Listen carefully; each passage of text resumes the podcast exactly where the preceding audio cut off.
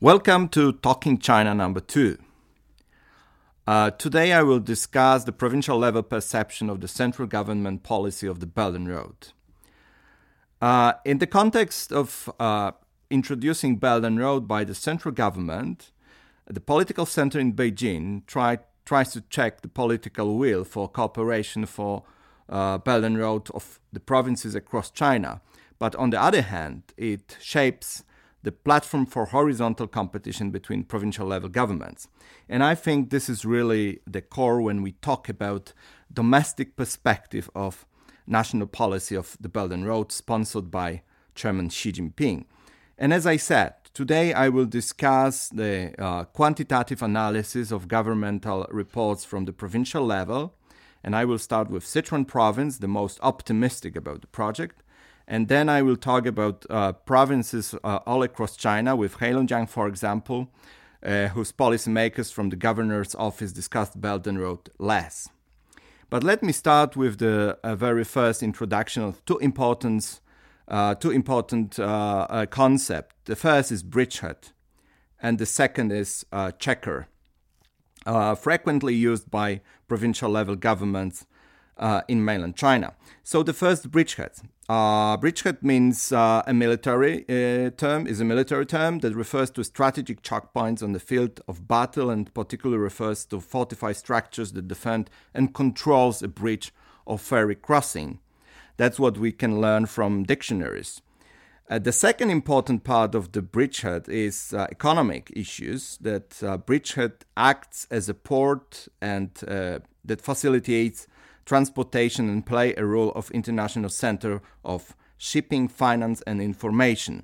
So definitely bridgehead in the concept of Belt and Road and inside Belt and Road has this second meaning, the economic meaning. So this is really, really important. The second important term used by provincial level governments when they are navigating their own position inside Belt and Road is Paitou Bing. Paitou Bing means, in Chinese language, pound or checker. But then we have a very interesting different meanings. When I interviewed local bureaucrats in Sichuan province and Guangzhou and Guangdong, they said, well, the pound is something that is perceived as being a head, being a leader, being better than any other region in China. As I've acknowledged from colleagues from Guangzhou and Guangdong, that without pound, Guangdong, for example, the central government, fails to start the chess game as well as subsequent moves towards, for example, United States. So as we see, Guangzhou itself and Sichuan in particular, they perceive a very important role in China's foreign policy, being a pound. At least from my perspective, being a pound is something not very important. You are just a pound, you are a small part of the game.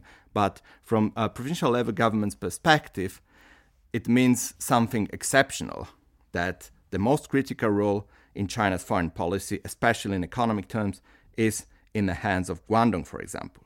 So now let me start to discuss provincial level understanding of Belt and Road. As I said, this talk is based on my research on provincial level governments reports delivered in front of local people's congresses, as I said, all across China. As I mentioned, Sichuan is the most optimistic province when it comes to Belt and Road, and the Sichuan government perceived Belt and Road as opportunity, as something that would bring a lot of benefits to the provincial level governments and the people. And also they tried to facilitate the Euro-Asian land bridge, as they said. And as we know, they had a quite strong cooperation with Poland. For example, the city of Łódź and Chengdu cooperation started before Belt and Road, but at the moment is a very important part of the whole story. Let us go to the level of municipalities: Beijing, Tianjin, Shanghai, and Chongqing. The first important part of all arguments delivered by provincial level governments at the municipal level is that they acknowledge the geographical location as the most important in developing regional development plans. So This is really important. They think that they are really important because of geographical location. The second part, when they deliver it, the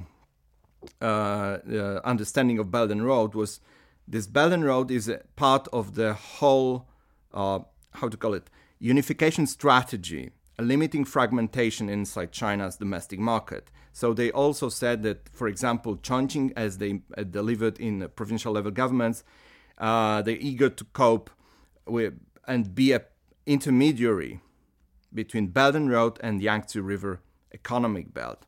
Shanghai, for example, declares that it would participate, serve as, and implement decisions from national level, as well as they said we are the place and we are the example for other local governments how to deliver Belt and Road initiative. Of course, when it comes to Shanghai, the most important part of the whole picture is trade and financial cooperation under Belt and Road initiative.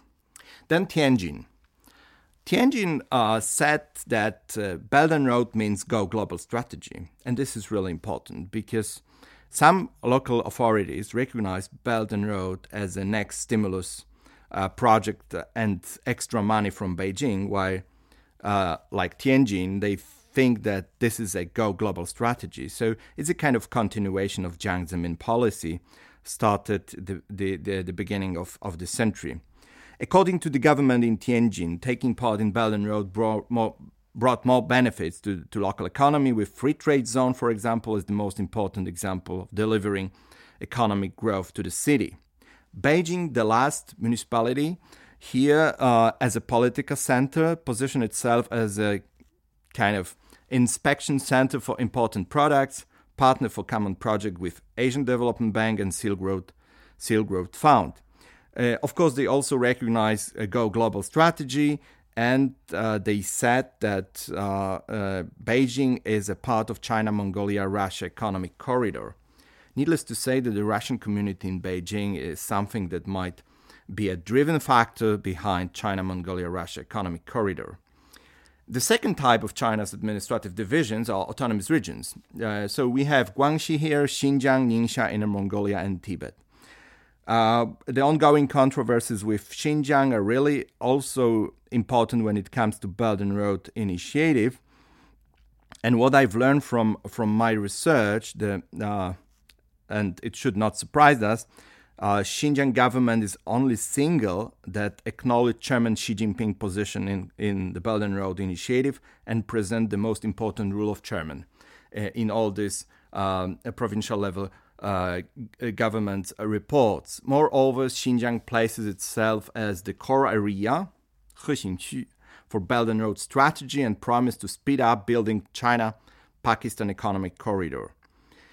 Then we have Ningxia. Ningxia, of course, due to its cultural proximity to Arab world, is responsible for China-Arab World Summit with bringing more Arab world money to China, as they said. And Ningxia is main organizer of China-Arab World Summit with special regard, what I've learned from reports, to Egypt and Saudi Arabia. So they promised to speed up opening of Sino-Arab Technological Park and also cooperate with other testing economic zones across the Arab world. Lhasa, similar to Xinjiang, sees Belt and Road as a national strategy and declares to utilize special fund for Belt and Road named Tibet Investment Fund. So what we can currently see here is that some provinces enjoying the special money transfer from Beijing, like, for example, Tibet or Xinjiang or even Sichuan. Going to Inner Mongolia, due to its geographical proximity, it's naturally dedicated for more economic cooperation with Russia and Mongolia, and it translates to be a bridgehead, they said, and very vigorous, especially for cooperation at the border level. So Beijing, Tianjin, Hebei economic region also, and they recognize this integration projects inside China as a part of Belt and Road. Going south, Guangxi, as I've learned, is the second, what I call it, optimistic province about Belt and Road, and they declare they will open a door for cooperation with Southeast Asia and ASEAN in particular. As we recognize also from research, they discussed two examples of domestic integration project, namely Zhuhai-Xinjiang Cooperation and Macau-Guilin Testing Zone, and they promised to follow this example. So for Guangxi Autonomous Region, Belt and Road is go global and at the same time is a part of limiting fragmentation project inside China. Of course, they present the cooperation with Malaysia, Singapore, Vietnam, and cross-border cooperation as important part of provincial global outreach. From the south, we are traveling northeast China. As I said, Heilongjiang is the less optimist about Belt and Road, but I think it's really relevant to discuss this dynamic. Under Lu Hao, the governor of Heilongjiang province, the provincial level governments use a very passive approach to Belt and Road, calling "we would dock, we would be a part," 接住国家一带一路战略, what they said. And it's very, very not very typical for other provinces. More active approach was delivered by Liaoning province, Liaoning government. They said that Belt and Road means go global, and companies from the province, by having 97 projects abroad, are ready to take the responsibility for further engagement on the Belt and Road. So this is important. And Liaoning in particular is important when it comes to the cooperation with Central Europe. They said 17+1, local-to-local cooperation, might be perceived as a part of Go Global strategy. Jilin discusses the possibility of international cooperation with Northeast region, with special regard to cross-border cooperation with North Korea. So when we think about China-North Korea relations, we also should focus on the cross-border interactions sponsored by the Jilin government. And they also recognize the interprovincial projects, namely Dalian, Beijing, Hebei, Tianjin Economic Zone, and also Changchun, Jilin, Tumen Economic Zone. Coastal areas, now, this is a different story, because that's what I've learned also from my trips to mainland China. They really are focusing on the external trade and external policies. They're not eager to cooperate with other provinces in China, and namely Fujian province, Guangdong, and Zhejiang and Shanghai to a certain extent. But let me discuss these provinces, namely Shandong, Jiangsu, Zhejiang, Fujian, Guangdong, and Hainan. They try to present their readiness for further engagement on the Belt and Road. However, they perceive Belt and Road as a compensation for the West China. Because needless to say that all coastal areas were a vanguard of opening up under Deng Xiaoping, and they benefited far more than Western China. So from their perspective, Belt and Road, from a domestic perspective, is a part and is a kind of compensation for the West that is really backward, that is really not very developed compared to coastal China. Shandong province, the first, they declares that with actions taken on the Belt and Road, the priority is given to integration with neighboring provinces. So Shandong is an exemption here. Yangtze River Economic Belt and Beijing, Hebei, Tianjin. However, external actions of Shandong province listed a lot of partners, US, Japan, South Korea, ASEAN, Australia. And they perceive these actions as a part of China's global strategy. Needless to say that Shandong is very active when it comes to industrial parks, namely China-South Korea industrial parks, Sino-German industrial park, and some projects for small-medium enterprises, China-ASEAN. Going south, Jiangsu province, Jiangsu is a very interesting case of study because the province itself was excluded from Belt and Road documents delivered and issued by the central government in 1915. So at the very beginning, Jiangsu took the low-profile position and presented itself as an exchange point, Jiaohuidian, and prefers to play an important role in regional integration with provinces, and rather intra-province integrations. And also they mentioned this Belt and Road is construction of China-Kazakhstan logistic cooperation base, China-Arab World, namely United Arab Emirates capacity cooperation demonstration park and some projects with Cambodia and also Korea. Then we have Zhejiang province, and Zhejiang said, well, we are bridgehead in China's strategy of Belt and Road and declares the readiness to take part in the project. Hangzhou is named as pivotal city under centrally sponsored Belt and Road initiative. The important part of the project, as they said, is to integrate Zhejiang economy into Shanghai Free Trade Zone. So they perceive the integration from a rather local perspective, a local geography, let's say. And lower Yangtze River economic rim is something for Zhejiang. So Yangtze River economic belt is not part of Zhejiang policy, and they hope to integrate more with Shanghai. Now, Ningbo, for example, very important seaport, named as the important part of cooperation with Central Europe and part of Maritime Silk Road. Then we have Fujian province. And Fujian and Guangdong, we need to pay attention to these two governments. Fujian province only mentioned Belt and Road 5 times. So after Heilongjiang, this is the province that is not very, as I said, optimistic, and it's quite passive when it comes to Belt and Road. Definitely Fuzhou named ASEAN countries as a destination for international cooperation, but also they placed Chinese overseas as the core for Belt and Road policy. This is interesting because also Guangdong discussed Chinese overseas, Chinese Huaqiao. Fujian in particular, they discussed they recognized the importance of education of young Chinese overseas as the important part of future provincial, they said, not China, relations with Southeast Asia. And of course, they promote their own peculiarities by organizing, for example, World Mazu Cultural Forum and other activities dedicated for promoting Fujian's culture, Minnan culture. Guangdong, not the last, but still we try to have a good understanding of what's going on when it comes to Belt and Road inside the province.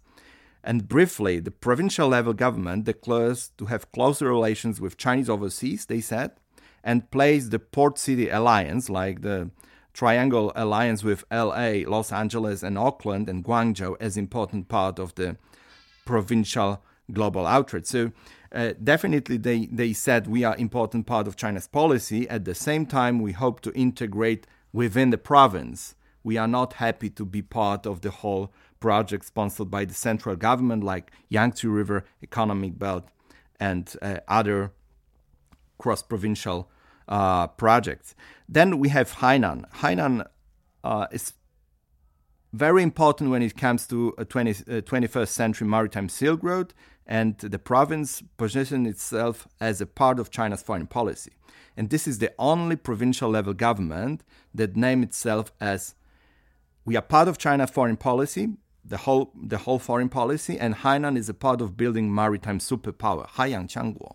So in this context of South China Sea dispute, Hainan should be perceived as the most important part of the whole China's policy towards South China Sea and countries in Southeast Asia. Well, let me go to provinces in central China. We have Gansu and we have Qinghai, so West China. At the beginning. So Belt and Road is placed together with the new round of opening the West. So to a certain extent, as I said, is a kind of compensation for the West that for a long time, for more than 30 years, the part of China, Central China and the West China was forgotten by the central government. And now this is time for the West. Qinghai also presents its further cooperation with surrounded local governments in order to achieve a better result in productivity cooperation. That means exporting China's overcapacity. Henan, as a birthplace of China, said, well, we hope to be part of Belt and Road. Zhengzhou and Luoyang are pivotal cities and what they name radiation centers inside China, as well as a broadened Euro-Asia model. of openness on the Belt and Road. That is also very important when it comes to domestic economic unification. They call it Yitihua.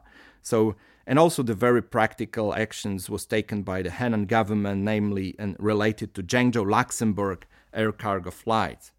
So this is really important when it comes to Henan province. Then we have Anhui Hefei promised to strengthen commercial relations and industrial cooperation with countries along Belt and Road and also inside China. So similar to other provinces.